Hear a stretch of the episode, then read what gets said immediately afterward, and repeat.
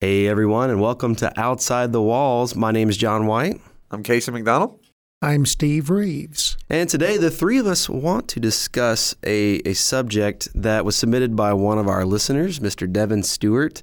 Uh, he submitted our first question and wanted us to talk a little bit today about the subject of persecution, especially as um, it has evolved over the years from this first century to now. So that's something that we're going to take some time to talk about today. That's right. And, uh, you know, I think there's a lot of interest in this subject today because obviously uh, we recognize we're living in a very different culture, and our culture has become increasingly secular here in the Western world. And uh, not only have we gone from a uh, a condition in which many people were apathetic towards Christianity, but we've actually gone to a, a state where people are hostile towards Christianity and towards people of faith. Uh, we may not always recognize it in terms of physical persecution, but it is definitely there in terms of uh, of um, thought police, uh, attitudes, uh, the prevailing moral current, and these types of things. So I think we're, we're going to talk about that a little bit today. And uh, pardon me, I recently uh, preached a sermon about two weeks ago um, as we've been going through the book of Acts. And uh, I looked at Acts chapters 4 and 5 in the beginning of persecution within the early church. Uh, the scene there was uh, after the healing of the lame man by Peter and John in Acts chapter 3, how the, uh, the uh, chief priests, the Sadducees, and the temple guards had arrested Peter and John and put them in prison. In fact, Acts chapter 4, verse 3 was the first time we find in the book of Acts persecution being directed towards the disciples. Certainly was not the last, but it was the first time we find them being imprisoned, uh, holding them to the next day when they would be put on trial. Well, let me just ask you guys this this question.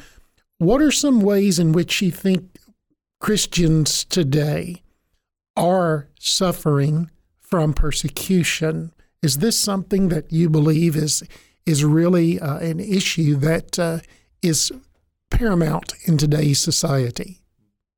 Yeah, I definitely think that uh, you mentioned, you know, maybe different than what we see in the scriptures uh, in some places of the world, but there are certainly some places in the world that are experiencing physical persecution um, where Christianity is uh, frowned upon. Uh, where it's not accepted as one of the religions of the society, the government uh, does not condone it, and um, and because of that, they might it might not necessarily be a physical persecution, but they might you know put some sort of economic sanctions on uh, Christians. Uh, it might cause uh, issues in their workplace mm-hmm. um, if they're if they're not able to uh, maybe advance. Uh, they might be ostracized um, relationally by their family uh, or their friends. Yeah. So mm-hmm. even if they're not taking out Christians and beating them, which certainly happens. I mean you know we we see that those gruesome images on the news um, of of Christians you know being physically persecuted, but there's certainly other ways uh, outside of physical persecution that it certainly goes on, and some of those even in even in our country.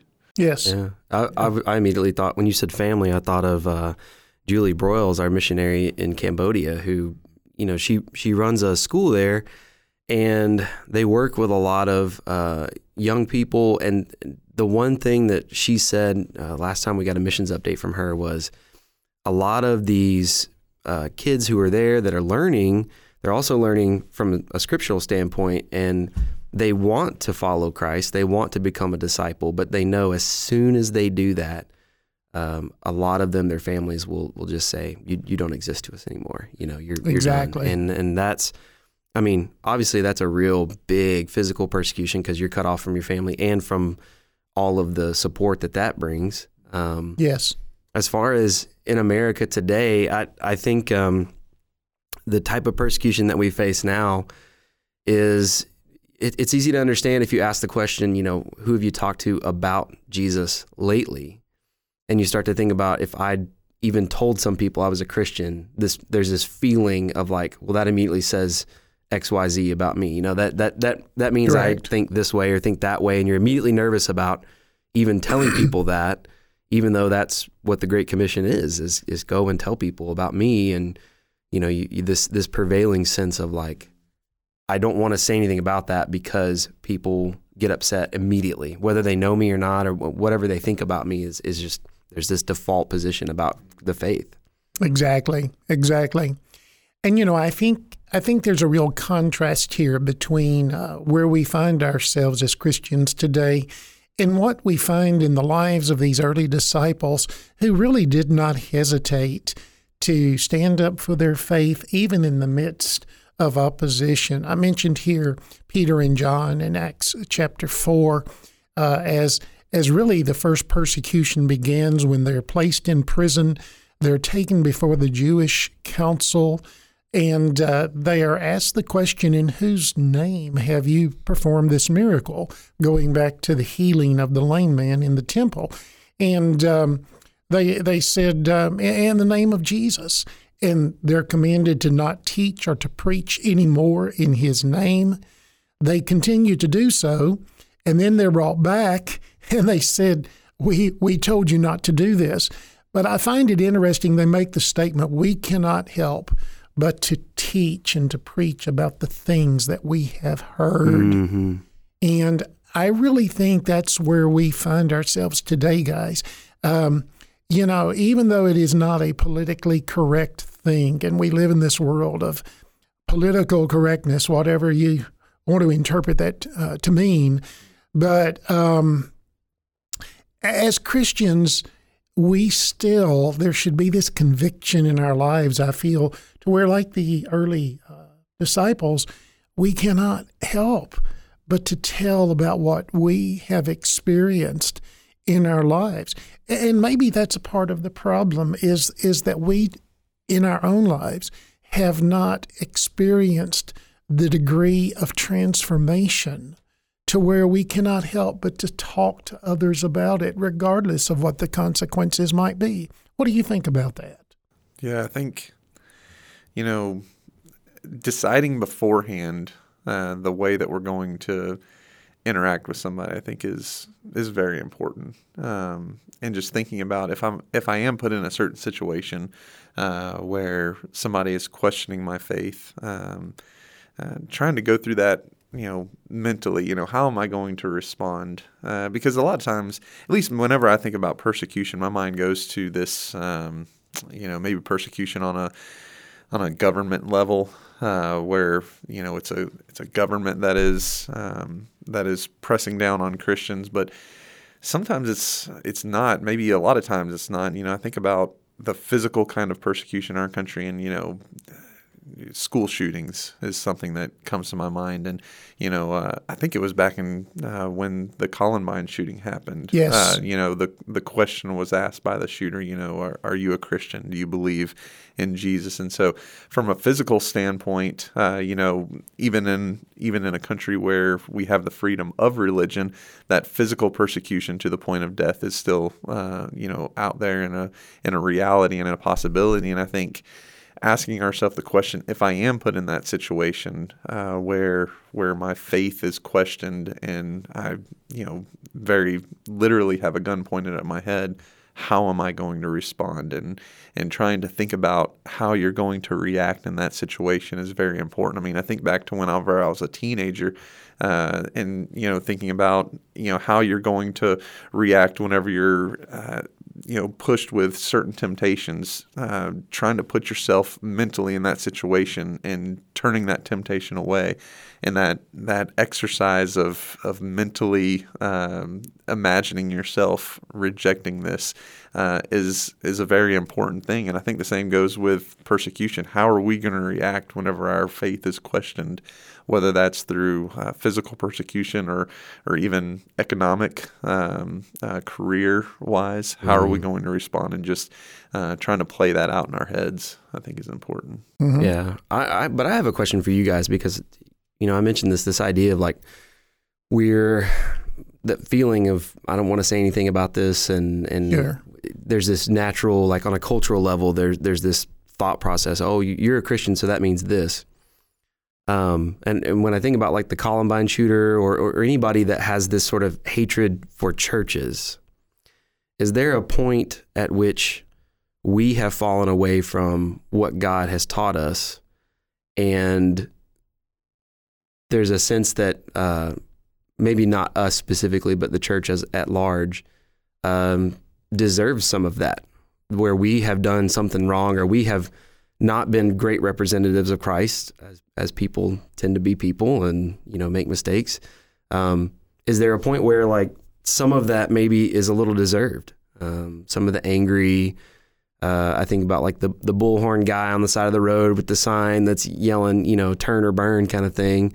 Um, I don't wonder if that doesn't play into some of the cultural level uh, thoughts about Christians from from people outside of the church. What do you guys think about that?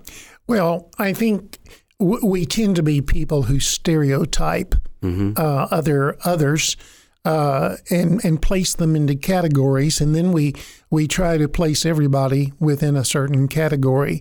And so the media has certainly portrayed Christians over the last, uh, I would say, over the last quarter of a century, if not maybe the last half a century. I think much of the media has portrayed Christianity as being this very, um, oh, I, I'm not even sure the word I would use. I don't know if dogmatic is the, the word that I, I'm, I'm wanting to, uh, to to use or not, but but this very in your face type of rabid, uh, of fundamentalist type of thing that uh, is very hostile. You know, and that's that is not the face. That's not the face of Christ. That's not the face of Christians.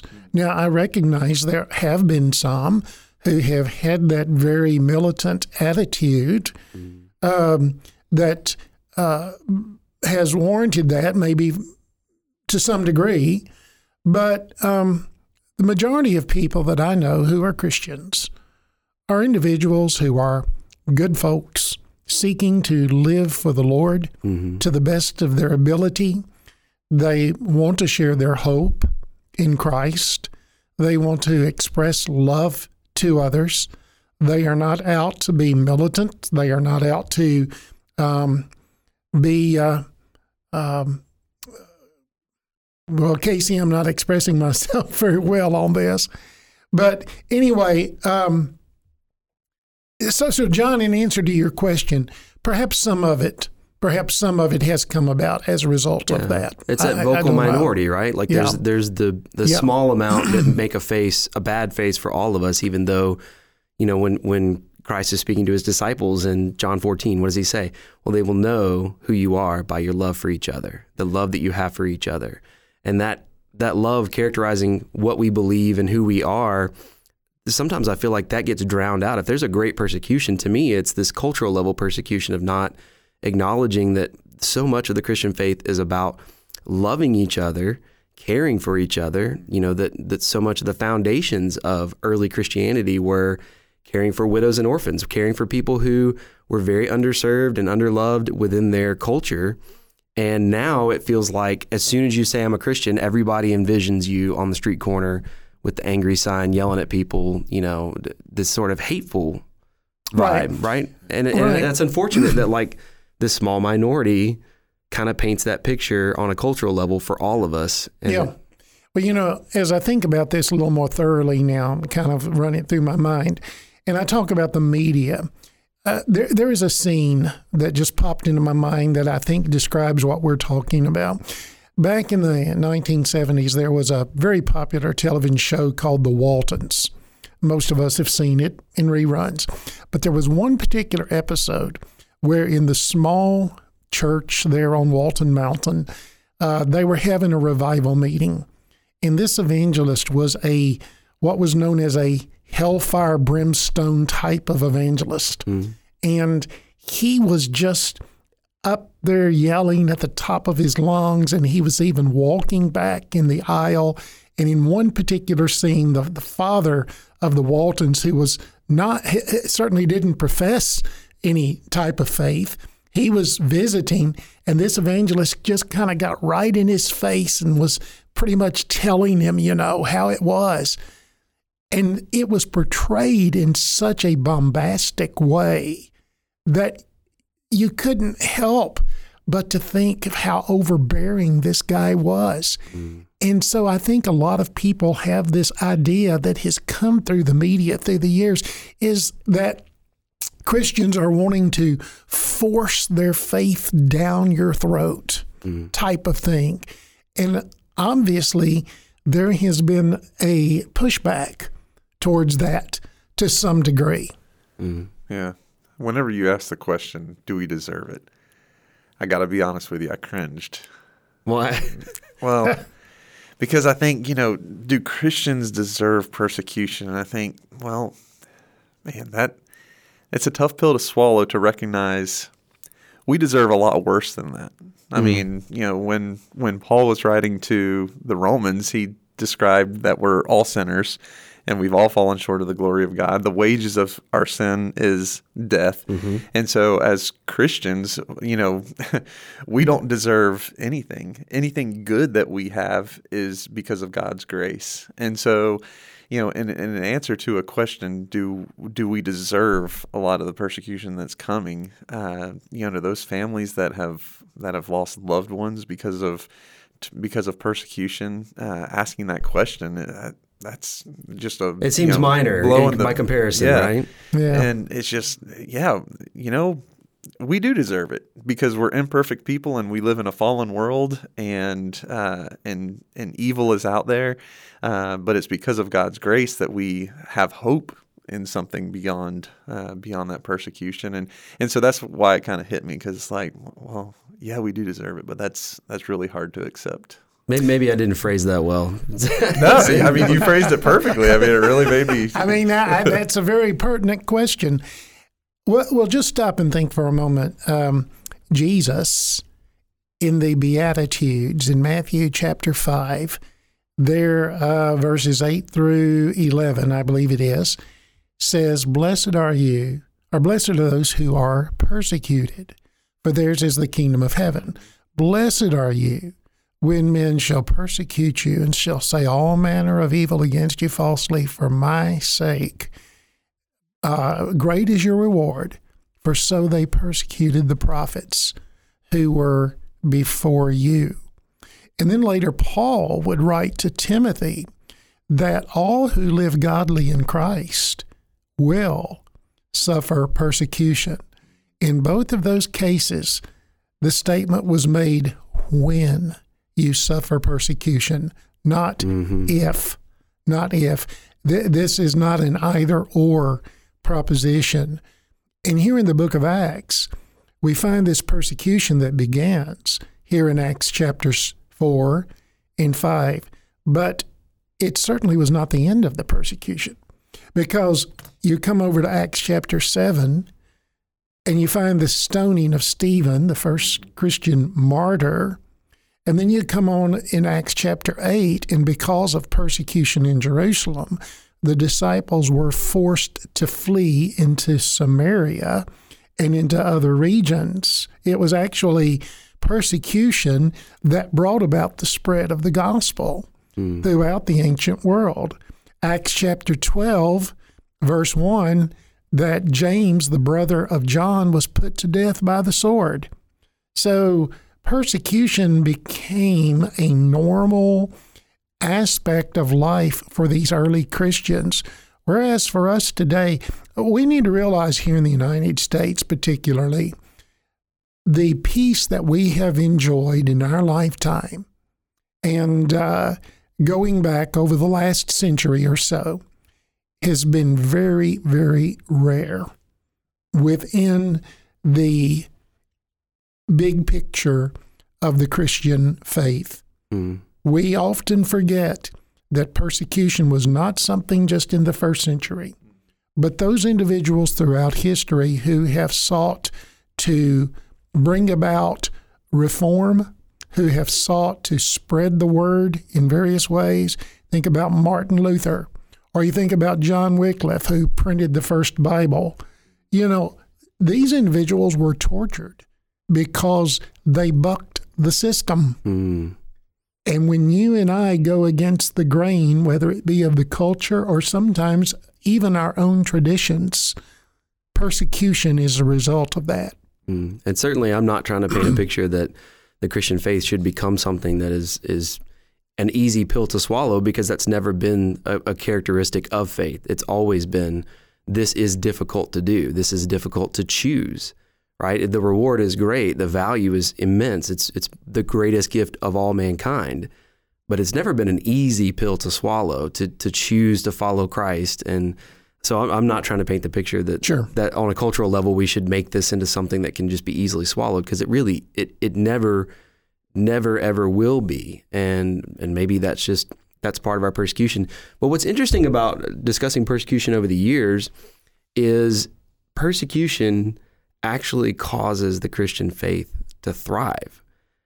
That's what's so interesting to me is that it's a given. It's the Bible by default says you're you're going to face the same thing that that everybody else faces, right? Persecution is a given. And yet, by default, almost, anytime you see persecution throughout history or in, in, different cultures in different ways, the Christian faith only tends to grow because, despite that persecution. Yeah. Yeah. Which makes me ask the question, you know, why, why do you suppose that it is, it's sometime avoided? Mm. You know, if, if we know that on an intellectual basis, um, you know, anything that would cause suffering, would cause persecution, my instincts is to avoid that. Sure. And so, if Christianity as a whole, you know, the scriptures tell us to expect persecution. Uh, we know that persecution can uh, bring about the the spread of the gospel. And so, why do you think we're still resistant to it? Well, I think, um, as you say, none of us likes the idea of suffering. None of us, none of us likes the idea of physical pain or inconvenience or whatever it might be. We don't like the idea of being denied a privilege or a right, what we might consider to be a right. We certainly don't like the idea of our families being persecuted in whatever way it might occur. So we naturally, I think, as a tendency of the flesh, want to avoid those situations. But you know, going back to something you said, John, about those times of persecution being when the church has actually been strengthened, I think one of the reasons for that is because persecution really separates those who are serious about their faith in Jesus Christ from those for whom Christianity is merely a social uh, type of um, uh, of of um, of commitment. Mm-hmm. Um, it's more of a convenience type of thing. It's more what everybody else is doing, more of a you know status thing, or more of a just a traditional thing. Well, my parents did this, I'm doing this, mm-hmm. but but when, when persecution occurs that really makes you have to choose, are you going to go the route of resistance?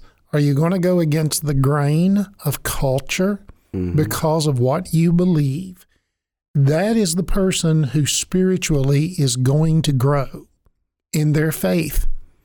And I think that's why during times of persecution, it's almost like uh, pouring gas on a flame. It spreads. That's what happened there in the book of Acts. Mm. Uh, what was intended to douse the flame of Christianity actually ended up spreading the flame of mm. Christianity. Yeah, and and what's interesting to me about that, so the earliest persecutions, it, I, I think about this concept of light. I think when you face evil and injustice and you see it in the world, your immediate reaction as people is to look for something that provides light, that provides hope. And that is where the, the Christian message of Jesus Christ and the sacrifice for our sins and this hope of salvation, it becomes even more apparent in the face of persecution. Yes. It's almost like the light shines brightest in the darkness. So when we when we faced throughout the centuries real intense, you know, physical persecution on a government level, the, I think it thrives because everyone says this is injustice. What we're seeing and what's happening to us is very unfair. And that only makes the hope of Jesus even more bright. It's it's it's much brighter, and when we're able to see and experience that on a normal level. Whereas right now, you know, we're free to worship and do as we wish. Uh, the only real persecution being a, a, you know more of a cultural social one. But if you if if all of your friends are Christians, then you don't really experience that. Or if you uh, have a really good workplace and you, you don't really have to worry about that. So the only one is a social one. And maybe that's where some of the struggle comes in because it's like, well, everything's good. And maybe that means that the hope of salvation doesn't shine quite as bright to us because we don't have anything to compare it against. We don't have any great evil to compare it against that we face on a daily basis. We can see the great evils in the world, we can see war, we can see persecution of Christians in other countries, but we don't experience it firsthand. And so, therefore, the sense of the value of hope of salvation is sort of diminished because of that, because it's something we can just openly accept and be okay with.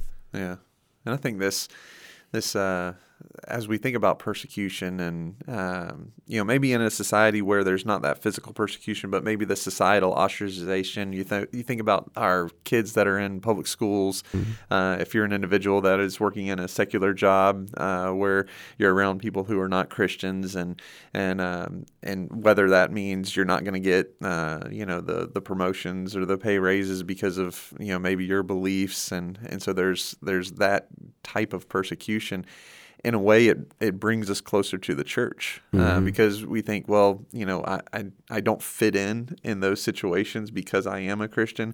But whenever I go to church, whenever I'm amongst God's people, uh, whenever I get to go to my Bible study, uh, those are people that are that are like me, and uh, and we find some some comfort, uh, and and I think it really draws the church closer together. And um, and so whenever we think about persecution, I think a lot of times we try to avoid it because uh, it causes discomfort. Uh, nobody wants to be uh, inconvenienced, uh, but at the same time, that persecution is also what what drives us together as Christians. Uh, something that you had mentioned, Steve, whenever uh, Jesus was preaching his Sermon on the Mount, he was talking about blessed are those who are persecuted. You know, yes. I think about prophets past that were that were persecuted, and I think mm-hmm. about Daniel. You know, very much from a government standpoint, he was he was persecuted, being thrown into the lions den. His his friends uh, being thrown into the fiery furnace, and uh, I think about those prophets like uh, like Jeremiah, like Elijah, who uh, who were persecuted because their beliefs, and in some of those cases, they were persecuted by their by their own people. Um, and uh, and then I think about in the time of uh, right after Jesus, uh, when uh, when the apostles were preaching, this verse has always stuck out to me whenever I think about persecution, at least in the first century. In Acts chapter five and verse forty one, they had been arrested, they had been beaten, uh, and told not to continue preaching Jesus, and so they left the presence of the council, rejoicing that they were counted worthy to suffer dishonor for the name. And every day in the temple and from house to house, they did not cease teaching and preaching that the Christ is Jesus. And so they actually counted themselves worthy uh, in order to suffer this persecution. And that that's just always blown my mind. That mindset that uh, you know, whenever you experience persecution in whatever form it might take, if we can change our mindset into, you know what, I, I'm worthy to suffer on behalf of Christ. Isn't that interesting? yes. it's like now I'm now I'm it's like a rite of passage. Mm. Now yeah, I'm, I, exactly I, I finally face some persecution, uh-huh. and so I, that that must be the stamp of approval because.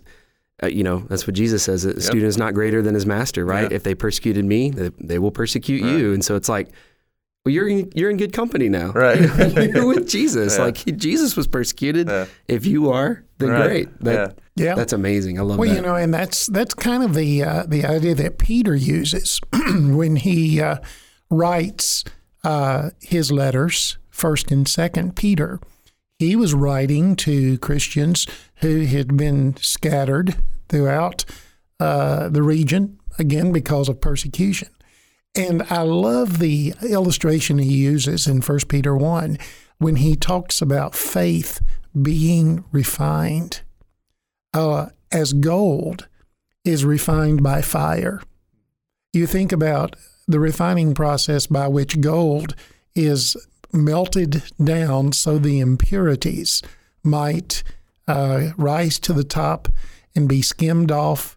And then it is cooled and then it's heated again. And each time it goes through the fire, impurities rise to the surface, and the goldsmith will then take them off, you know, skim them off uh, until finally he can look into that vat of gold and he can see his own reflection. And I think this is the uh, purifying effect of persecution upon the church. It does skim off the impurities. It causes our faith to be strengthened until we come to resemble uh, Christ. Going back to Acts chapter 4, verse 13, notice what it says about these uh, disciples, about Peter and John it says that as the, the council looked at them and recognized that they were uneducated and untrained men, mm-hmm. they took note of them as having been with Jesus. And it's during those times of trial in our lives that I think people will really take note of us as having been with Jesus. That's and to me that's the key to the survival. I was thinking about that same exact verse, Steve. So that's funny you brought that up because I was, you know, asking the question like, we're facing persecution all over the world. How do we endure through that? How do we make it through and still see the gospel spread? And and you just brought up the key right there, being with Jesus. The difference is what people see in us has to be uh, this difference of Jesus in our lives, this existence of Jesus in our lives, and the spirit and trying to follow and, and be what it is that Christ called us to is the key to survival in persecution in the face of it, you know. So if we're going to move through that, if we're going to be able to see the gospel grow, not just survive, but to see the gospel grow, to see the church grow, we've got to be with Jesus. We've got to spend time with Jesus. That's got to be at the core of what we do and believe and think in every part of our lives. Yeah. Yeah, whenever I think about you know prayers in our public assembly, one of the things that uh, we often pray and thank God for is being able to assemble without fear of persecution, and um, and though I am thankful for that, I also question is that is that really something that we should be thankful for, especially given the overwhelming number of scriptures that talk about how we're to expect persecution, and if we're if we're living a life uh, that that Christ calls us to live, that we that we will experience persecution. And so, uh, though I am thankful that we don't have that, uh, it almost makes me wonder this this idea of well, if we're not experiencing persecution, are we doing something wrong? Have we gotten too comfortable? Yeah. It's interesting you bring that uh, idea up. Have either of you read the book Radical by David Platt? Hmm. Uh, it's been out for several years ago. David Platt uh, is a preacher in the uh, Birmingham area. He's a former uh, teacher, I believe, at New Orleans Theological uh, Seminary. But um, he tells just a fascinating story about going to Southeast Asia to a country where Christianity is outlawed. And he went to a, a, a church gathering, a, a, a meeting, and people were having to come in wearing dark. It was at night, and they had to come in wearing dark uh, clothing and hoods over their their their uh, heads so they would not be recognized. And when they came into this room, it was a very primitive building, concrete block building concrete floor. There were no chairs. People had to stand around and they stood in a circle. They had whatever windows were covered so no one could see inside what they were having to do. And they began praying for some of their members who were in prison. And this wasn't just a prayer for a minute or two, they prayed for over an hour. And David said that at one point he looked down and there was a pool of water in the middle of the floor. And it was tears that were rolling down the cheeks of these, these, these believers, these Christians, as they were praying for their brethren who were in prison. And David then talked about that with coming back to the United States to the church where he uh, uh, uh, speaks there in the Birmingham area, a mega church mm. with theater seats and air conditioning and stage lighting and all of the trappings that we see in modern American church going. And he thought to himself, we have missed this. We have missed what this is all about. And I, I, I just can't help but to agree with that. Uh, I think we have surrounded ourselves with so many cultural comforts that we have forgotten that Christianity is not about our convenience. It's not. It's it's not about what makes us feel good. It is about servanthood. It's about dedication and all of these things. It's about taking up our cross and following Jesus, Matthew 16 24. And when we do those things, it is not going to be palatable mm-hmm. with society. Yeah, that the idea of comfort. I think that's one that we should be very wary of. Uh, have we gotten too comfortable? That question. And I think that's something that we need to be asking on the sort of macro level with all of our churches and on a personal level too. Yes. That, that asking, am I am I too comfortable? Is that why I won't talk to that coworker that I know may you know may be interested in Christ or that I've wanted to say something to? Is that why I won't talk to the friend, the student, the whatever it is about Christ? Because I know that that's going to cause some discomfort. That maybe they decide, well, I don't want to be your friend, or I don't want to be around you anymore. Or it gets weird because now you've brought this elephant into the room, and it's like are are we too comfortable in our everyday lives that we're we're not willing to face a little bit of that yes. and and know that that's exactly what we should be feeling and and experiencing because that's the message of the gospel. It's beautiful and amazing, but it also it can bring a little discomfort. Uh, it can bring a lot of discomfort to the lives of people who have a lot of things to turn away from and, and move through, and certainly we all do. Well, there in Acts 5, uh, verse 29, we find this statement when all of this persecution that is going on with these early disciples, particularly Peter and John, kind of comes to a head, and they are confronted by the uh, Jewish council about, you know, we've warned you, we've told you now. Uh, and then Peter makes this statement we must obey God rather than men.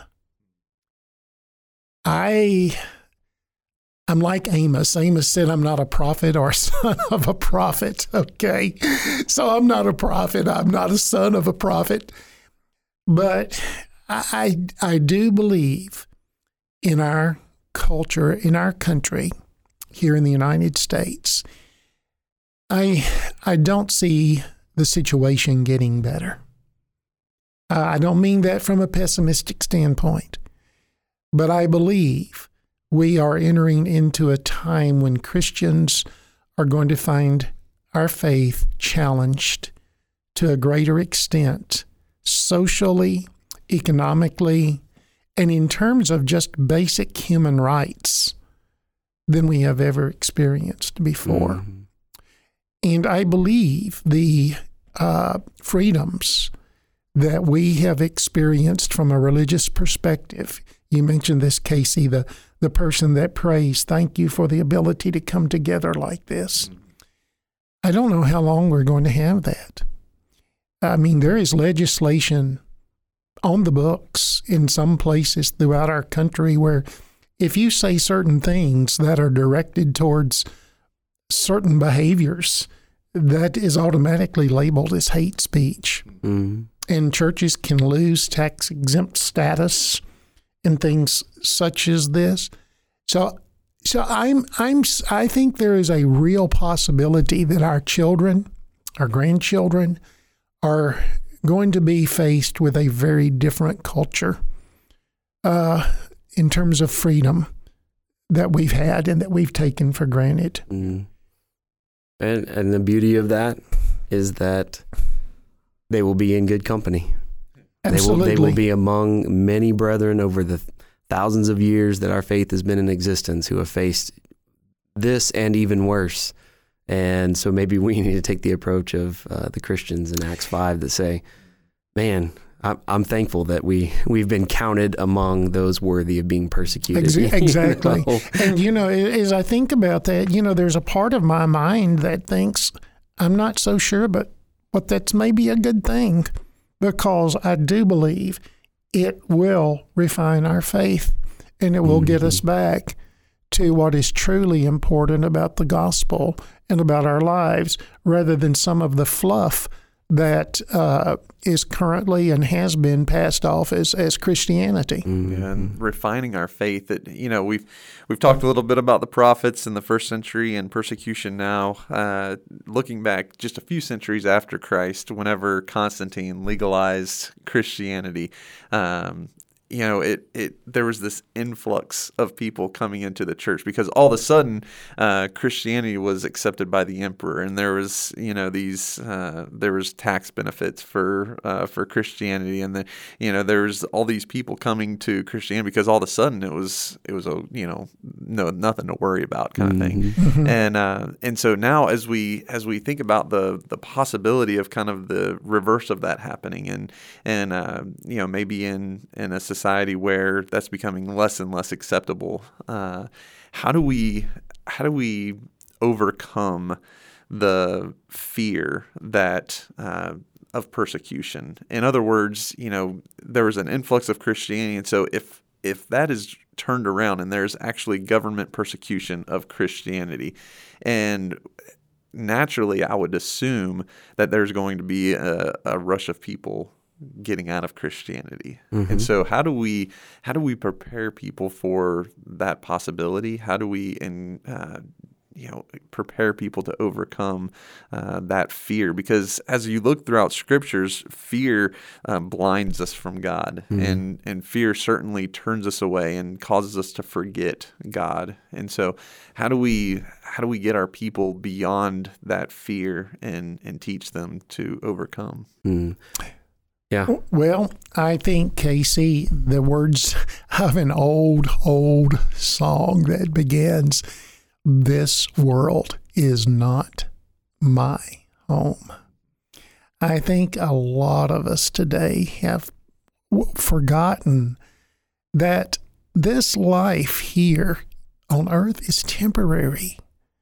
God God has something so much better for us than what is here and now. But we, we, we put down so many roots here and now in this life, and we feel so threatened when th- there's the possibility that those things can be taken from us. But w- w- the, the early disciples, they had this realization that waiting for them was something that was so much better. Read the book of Revelation. And you find those who were martyred for their faith and how they were given this special place of honor because they had resisted to the point of death. And in fact, that's what Jesus told the early church, you know, the seven churches in Revelation 2 and 3 be faithful to death, and I'll give you the crown of life. So we need to remember that there's a lot more to life than just this world. And uh, uh, this world isn't home. And if I lose my life physically because I am taking a stand for Christ, let me tell you what, it's just graduation to glory, fellas. Mm-hmm.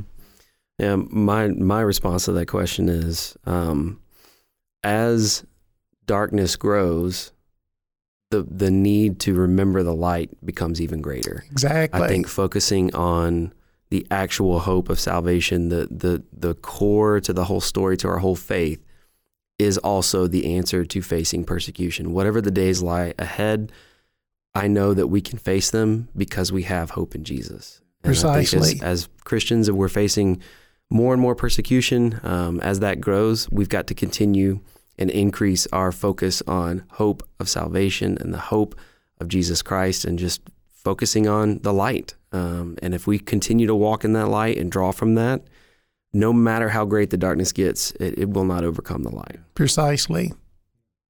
Well, guys, I think that's a, a, a good place to kind of draw this to a close. Uh, we appreciate everyone for joining us today for Outside the Walls. If you have any questions or comments or thoughts you want to share with us, send those over to questions at wschurch.net. Uh, but for now, we're thankful that you've joined us and we hope you have a wonderful day.